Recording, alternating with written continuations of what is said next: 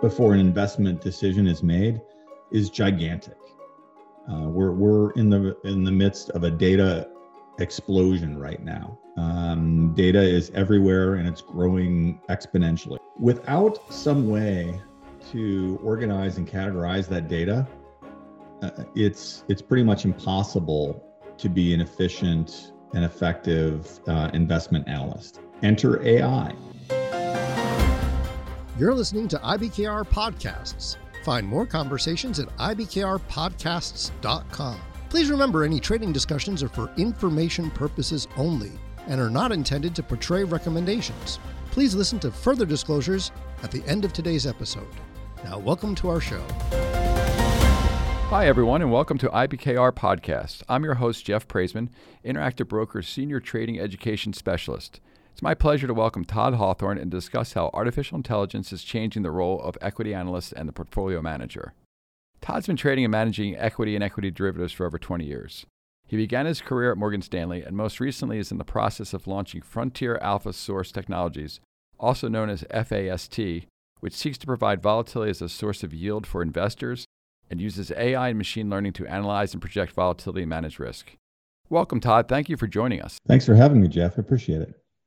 I want to um, start this off. How did you get interested in AI? Obviously, you started off with Morgan Stanley as a equity and equity derivatives trader, and you've kind of it seems like you've evolved over time. And I'm really curious how your interest in AI got peaked and what you think its potential is in the analyst and portfolio management area. AI um, came to me from sort of a roundabout way. Um, in 2008, I developed a, a, volatility strategy, which essentially turns equity into a type of fixed income. And the strategy is built around bottom up fundamental analysis, that traditional equity analysis. But in fact, uh, it uses a different asset class, it uses volatility as an asset class. And as such, volatility has different return and risk characteristics than traditional stocks. And as such, the ideal investment has different characteristics than traditional stocks do. So, this requires looking at that same fundamental analysis in a different way or through a different colored lens. And it turned out to be pretty difficult for a lot of stock analysts to do. Uh, it required change, and, and they don't typically like that. So I started thinking, how can I build my own analyst? What characteristics would that analyst have? What would they care about? And how would they change the way that they look at stock fundamentals to specifically address volatility as an asset class? And I was lamenting with this with a colleague of mine, Scott Grossman, who came out of Alliance Bernstein and and later Area Capital, which also uses AI as an investing platform. And he was successfully using AI in his long short hedge fund as the primary source of um, equity analysis. And in talking to him, we had this idea that AI could be effectively used to project volatility as opposed to stock returns. So, in other words, you could ask the machine to give you a different answer. You're not asking the machine to say what stocks are going to go up or down, but you're asking the machine to give you um, its estimate of how volatile that stock will be going forward. And this led me down the path to trying to use AI in my own investment process. And it turned out that that was a pretty effective question to ask AI. AI is a term that gets thrown around a lot. I think artificial intelligence, and I, think most people are familiar with the term. I'd be hesitant to say that most people are really familiar with how it actually works. You know, in layman's terms, could you kind of give our listeners an overview of the, you know, the, really the difference between a computer or computing program using artificial intelligence and just say an algorithm or a computer just crunching numbers and spitting something out? Sure. Uh, quant portfolios, the idea of a quant portfolio has been around uh, since 30 late 30s i believe. And the original quant portfolio was a way of taking a look at stock fundamentals uh, balance sheet income statement cash flow statement and saying that specific characteristics were going to come through a, a lot of different stocks and stocks with specific characteristics should exhibit specific return profiles. So, stocks with good return on equity, for example, will tend to do better than stocks with bad return on equity. So, that's a fixed system. And what it presupposes is that whatever factors that you're looking for, in this case, return on equity, will be consistent no matter what the current market environment is like. So that is really what quant systems suppose. They take all these factors and then they back test all these factors, all these static factors, and they get a group of factors and then they look for those factors and invest and create a portfolio surrounding those factors. Along comes AI or machine learning. And what machine learning or what the difference between uh, quant, typical quant, and machine learning is that the machine does indeed learn. And what it does is it goes and looks at all of these factors and currently uses what we call unstructured learning. And what unstructured learning is, uh, is you don't tell the machine what to look for. It learns the way a child, for example, learns. Um, you don't tell a child what the term mother means. They actually just learn that term on their own through experience. It's called heuristic learning. And the machine will essentially take all of these factors and create a de facto living correlation matrix where it tests again and again and again all of these factors until it finds the factors that currently matter to the outcome that you're looking for, whether that be stock price improvement or volatility. And so you can look at it as a quant model that is constantly evolving and constantly being tested and constantly being compared to the existing state of the market that exists. So, in a lot of ways, I think of it as quant 2.0. With artificial intelligence, it's almost like if you took an analyst and he was able to live for, say, 500 years and able to constantly go through these problems and use his experience. It's something that ideally a machine with um, you know increased computing power and artificial intelligence is able to do in the matter of days or hours or, or whatever the time frame is but clearly at a much faster pace at being able to sort of learn through a process of just seeing every outcome that's possible. Is that, that kind of a good way to sum it up? Yeah rep- repetition is the most basic answer. The machine learning game takes the idea of Malcolm Gladwell's principle of 10,000 hours, right? So if you take that principle, and that principle states that it takes roughly 10,000 hours to master any task. However, that 10,000 hours is hours of human time. For example, let's say it takes 30 minutes to play a game of chess. Well, 10,000 hours of chess would then be 20,000 games. And if you played one game of chess per day, that would equate to something like 54 years before you mastered chess. A computer can play thousands and thousands of games in a single day. Also, assuming that the computer can, quote unquote, learn at the same rate as a human through this heuristic process, this hands on learning process. And given the fact that a computer can play, again, thousands of games in a day, it makes sense that the computer can reach mastery in a relatively short period of time. Also, computers remember every game they've ever played. Uh, so, unlike a human, which is likely to make the same mistake at least a couple of times before you learn, a computer doesn't have that failing uh, and can theoretically learn faster or progress through that faster. So, you're playing thousands of games of chess in a day and you're learning faster by default you have to reach mastery more quickly than a human under that time scale. In fact, this idea of unstructured learning or or teaching computers to learn the way humans learn really reached a, a pinnacle in about 2016. The game of Go is a uh, is a Chinese game um, that is multiple times more complex than chess, and they always thought that there was no way that a computer would ever beat the Go Grandmasters. So in 2016, uh, Deep DeepMind, which was a Google venture, had this idea that rather than structured learning or giving the computer all of these examples of fantastic grandmaster games to learn from, they would give the computer absolutely no directions, only the rules of the game. And in an unstructured fashion, it would learn by playing thousands and thousands and thousands of games against itself. And in a matter of about two weeks, uh, that particular algorithm beat the prior algorithm, which was based on, again, grandmaster play and all these rules, 100 times in a row. And then went on to beat uh, one of the uh, greatest grandmasters, greatest human grandmasters in Go, uh, which was a feat that, again, just a few years before that was thought to never have been possible.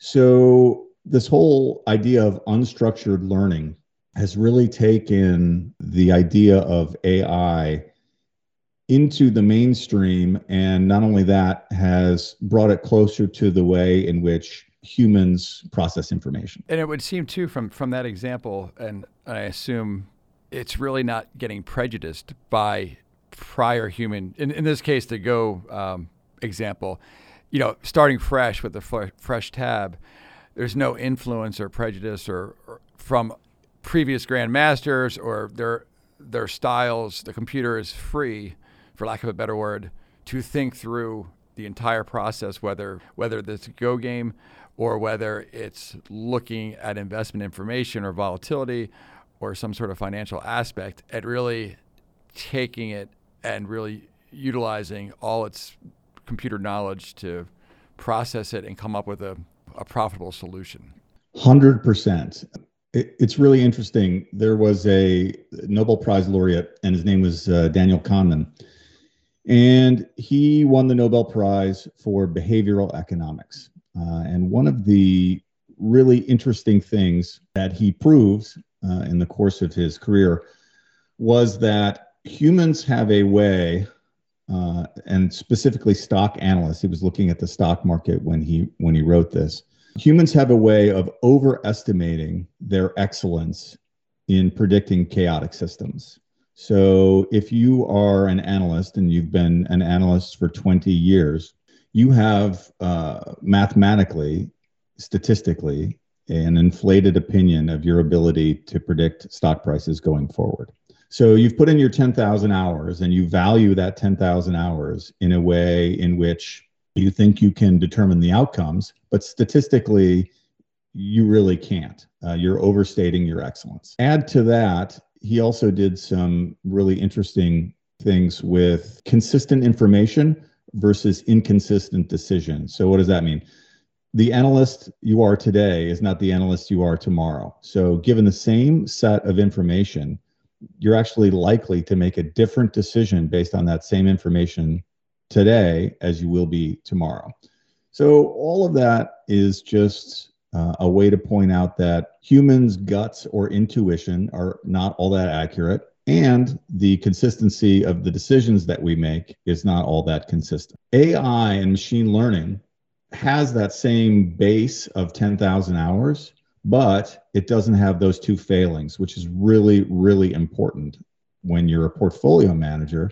It still makes errors, and it's still, even if it's only as accurate as your human analyst, but you know that it's going to be inaccurate in a very specific way and and that inaccuracy is going to be consistent you can use that in portfolio creation to great effect to manage risk and that is something that you cannot do with its human counterparts. You know, as far as AI's influence currently on the industry and then its potential, you know, down the road for investing and portfolio managing, fair to say that it will still always require a human being to make a decision based on what the computer is telling us?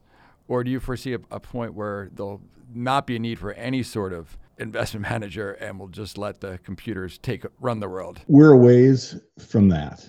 In let's say it depends on your time frame, right? If we're talking the next 100 years, my answer is going to be very different than if we're talking the next 5 years. In 1950, uh, Alan Turing came up with a test of machine intelligence before there was any machine intelligence. And uh, basically, what the idea was is you you take two people and you put them in separate rooms and they have a conversation over text, uh, a text based conversation. And if the human asking the questions on one in one room can tell that the person in the other room is not a person but a computer, then the computer has failed the Turing test. So again, 1950, this idea was put forward. And the first time the Turing test was successfully passed was in 2014. It was a theoretical, I think, 14 year old Ukrainian boy uh, who, who had a name, and he was out there having conversations as a chatbot, and no one could tell that it wasn't a human. So again, 1950 to 2014. If we're to take that time, same time frame, and compare that to the language of financial investment, which it is just another language. It's another way to communicate and think about and organize uh, ideas. Maybe in a hundred years, we will have the ability to completely replicate the human thought process in terms of portfolio construction and risk management and what have you and we'll have a you know a hive mind that performs all those tasks over the next five years that's not going to happen. You know so that, that kind of leads me to ask though even even in both scenarios really whether or not you know it's a, a human analyst or, or portfolio manager or investor utilizing an ai program or you know fast forward 100 years down the road and possibly it is just a you know the machine doing it do you feel there's a danger of like a herd mentality? In in really both situations you know everyone's sort of either maybe coming up with the same the programs are coming up with the same data whether or not they're investing on their own in the in the distant future or in the not distant future where analysts and managers and uh, traders are using you know these programs do you think there's you know we kind of get into a spot where everyone starts coming up with the same thing because the computers are all so much further ahead of what we could come up with, and it's you know we're all kind of bumping into each other again, sort of like a high frequency trading situation. AI is a quant system first and foremost. It is a a living quant system, so it's constantly evolving, but it is a quant system. And even Graham and Dodd, you know, back in 34 or whatever the year was, um, is a quant system. It's a way of quantifying and looking at uh, characteristics of stocks. The difference being uh, that the the factors which we're looking at that create the output are not fixed within AI. They fluctuate as the machine is running this type of living correlation matrix. The machine, quote unquote, decides which factors are important today as opposed to those fixed factors or algorithms um, that we've used in the past the decision that the AI makes is based on a desired outcome as opposed to a static quality. So, what does that mean? You're telling the computer what the pro forma outcome that you desire is, as opposed to back testing a bunch of factors that have a correlation to the outcome that you're looking for. That's a slightly different but very important distinction in that number one, you can change what that desired outcome is. So in in quant systems, we've had a lot of times in the market where we call it trying to put the elephant through the keyhole, where every single quant uh, fund is constantly running these back tests on all these factors, and one or two factors tend to bubble up to the surface.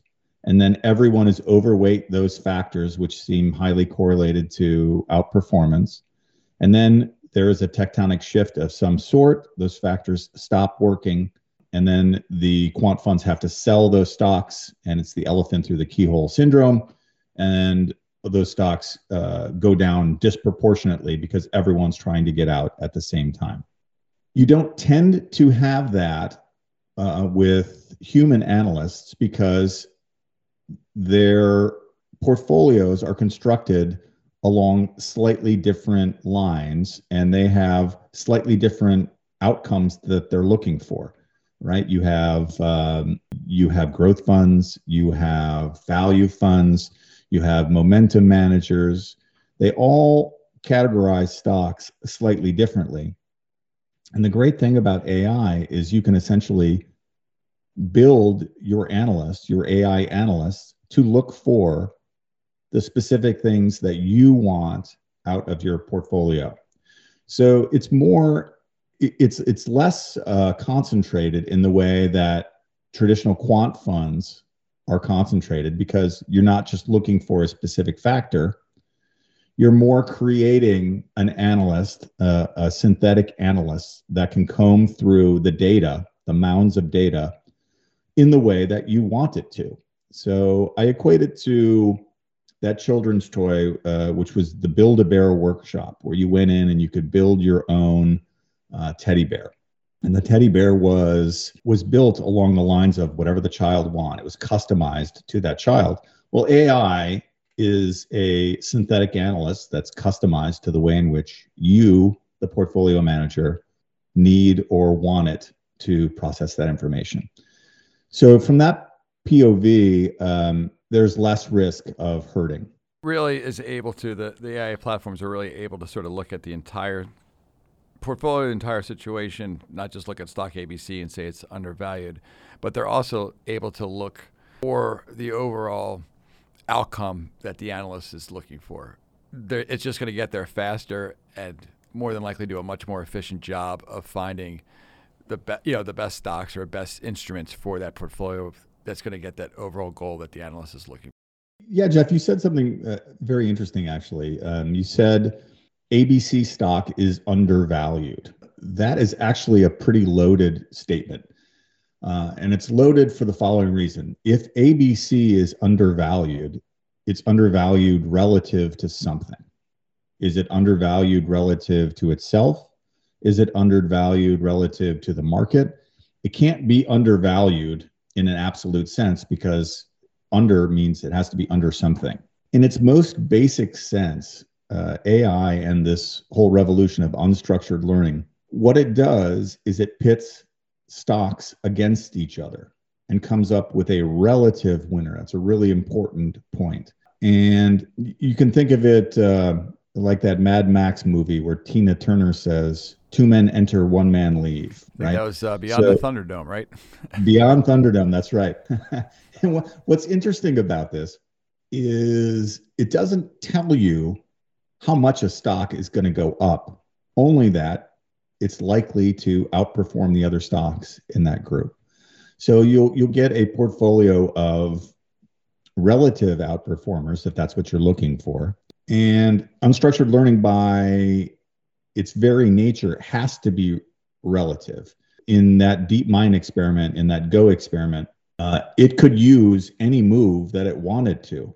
And so it had to choose that move over all the other possible moves. And it did that through thousands and thousands and thousands of repetitions. But it was always relative to all the other moves that it could have uh, possibly made. Human analysts, on the other hand, they often focus on pro forma or future stock performance. And we call those in the industry price targets. In my opinion, and I think uh, Daniel Kahneman would agree with me, this is the least accurate thing that fundamental analysts do is predict not only that a stock will go up more than another stock but then a stock will go up by x amount within a given time frame i've never met an analyst that is uh, repeatably and reliably good at this. It's just too difficult and too chaotic a system to to be uh, efficient at.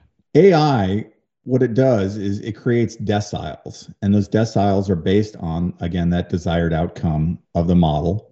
For example if the goal of the model is future price appreciation as we've been talking about then quantile 1 should outperform quantile 2 and so on. And how this gets implemented is really up to the portfolio manager and the specific strategy uh, that is employed. It's not that ai is really creating a portfolio and doing the duties of the portfolio manager itself. What it's doing is quantiling or organizing information so that the portfolio manager can then apply that information to their specific strategy and it helps them to create the portfolio. And most importantly, it frees up the portfolio manager to do what he or she does best. Uh, and theoretically, that should be investing in the themes that they find interesting, whether those are growth themes, whether those are value themes, what have you, and following that that thread, that investment thread through their portfolio, but they don't have to sift through the mountains and mountains of data and they don't have to quantile all these stocks. They have a uh, they have a picture of what the current investment universe looks like, and they can use that to then paint whatever picture in that portfolio that they're looking for. How does AI process? You know, the numbers to me, the numbers make sense. Like it, it can it can go through these scenarios. It's obviously doing it at a much higher level than a human can. It can look at historical patterns, future patterns. As you just mentioned, it can certainly compare stocks against each other, instruments against each other to find the best overall outcome for what the analyst is looking at. Is it possible, as of right now, to process the human element of analysis, like the, the opinion of the leadership of the company, you know, the products in the pipeline, stuff that's the stuff that's not going to be necessarily reflected in any sort of balance sheet. It may be reflected, you know, especially products in the pipeline, it may be reflected in sort of current stock price. Is it able to process, say, like a CEO's track record? A new CEO comes on board to company ABC, this CEO has a, a track record of turning around companies, and say ABC is sort of under overvalued, I guess you could say right now, but it's uh, or undervalued and lagging its competitors you know, CEO Mr. John Smith comes in. He has this great track record. Is artificial intelligence at this point in time able to sort of process that element, or would it just sort of process the stock pumps up, bumps up from this new person leader coming on board, and it would just use, you know, those numerical values as part of its processing? Yeah, that's exactly the point. I, I think that it does not process any of the intangibles at all in my opinion, this is what humans do best. They create filaments of attachment that wind their way through the investing portfolio. Uh, I have a friend of mine, uh, Jim Stovell. He runs Stovell AI Systems, and he's he's had a an AI driven investment platform for over 10 years that they call Night Vision. And Night Vision is really good at specific things. Um, for example, identifying stocks that uh, could underperform over a very specific shorter duration. And for this purpose, it works extremely well. Uh, and what Jim often says is that the purpose of his night vision is that it frees up portfolio managers to do what they do best, which is develop those intangibles and develop uh, broad themes that can be used to create the overall portfolio. So, for example, electric cars. Uh, electric cars have implications in batteries, in lithium, in semiconductors, in software, in cloud storage, and connectivity, et cetera. These are really, really broad reaching themes that are not going to be represented in the balance sheet or the income statement of Tesla. So there's no way that the AI can infer any of those connections. It's really up to the human portfolio manager to do that. So we're not there yet. I mean, maybe uh, in a hundred years, as I mentioned, uh, we'll we'll have a Turing test for a portfolio manager in one room and an AI in another, and we won't be able to tell the difference. But for now, the intangibles and the the picture that is painted by the portfolio manager of the themes that they're investing in is really the purview of humans and humans only. So it's good. I have a job for an, another couple of years. Say, I'm, I'm, happy about yeah, that. It's good to have some uh, job security for a little while. Then. what, what is the cost of entry to use AI? I mean, is this something that really only the big players right now can afford, or is it something that, you know, obviously depending on the level of it, is accessible to a smaller shop or an individual? I want to say investor, but individual trader or money manager or is it something you know again like just really the the big players can use at this point in time? We're at the point in time where AI is becoming more and more relevant uh, and also more and more affordable. If you were to look at the costs on a sort of ad hoc basis, uh, the costs are very multifold. The first cost is knowledge. You have to get a data scientist who not only understands data and statistics and programming, but one who understands the end goal, which is typically picking stocks that go up. Uh, and then there is the development in time of the algorithm that you're using. You have to back test that algorithm. And not least, you have to have the compute power and the compute cycle costs. So that's a lot of money. And if you were to put all those pieces together, you're looking at round numbers, probably a million dollars a year. However, within the last five years or so, compute has become a lot cheaper. Cloud compute has become reality. AI algorithms are now hosted in the cloud and are shareware, so you can get them for free. And this has made it possible for a lot of companies to begin using AI in an investment context. Companies like Boosted AI, for example, um, they have become a reality over the last three or four years. And they, in essence, are a soup to nuts provider of AI compute, backend, cloud storage. You can run a bunch of diverse algos on their site and you can backtest them. And then you can create a live portfolio based on those backtests. So it really is a soup to nuts AI platform where you can create an analyst that looks at the world through your specific lens and delivers that AI solution to you on a daily basis. And those costs are about one tenth of what it would cost you to build it ad hoc. So, you know, is that we're not quite at the level where the, your average investor runs their own AI analytical platform, but any moderately sized investment platform can play in AI and have an AI component in their strategy for less than the cost of just hiring a sector, another sector analyst. So to me, that's that's pretty democratic in terms of what the costs actually are, and they're only going to come down from there. In the, the flip side of that is that if you're running, if you're the director of research inside even a moderately sized fund, and you have all of these sector analysts that are reporting to you, your biggest desire and their biggest complaint is that there is too much to look at. The amount of data that is out there uh, that is required to comb, you're required to comb through as an analyst before an investment decision is made is gigantic.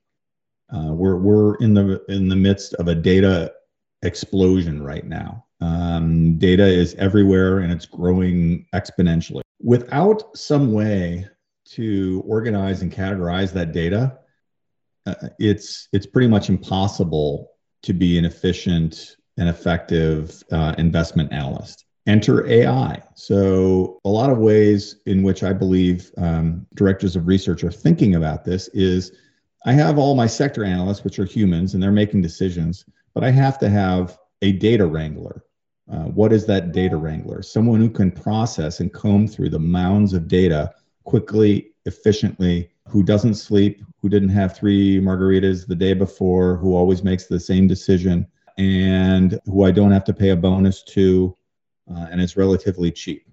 That's pretty much the definition of AI. I think you know in the over the next five years, you're going to see AI have an analytic place at the table specifically for that purpose of just categorizing, organizing data, and to be able to present that to the analysts so that they can apply that human side of following the, that investment thread through Tesla, for example.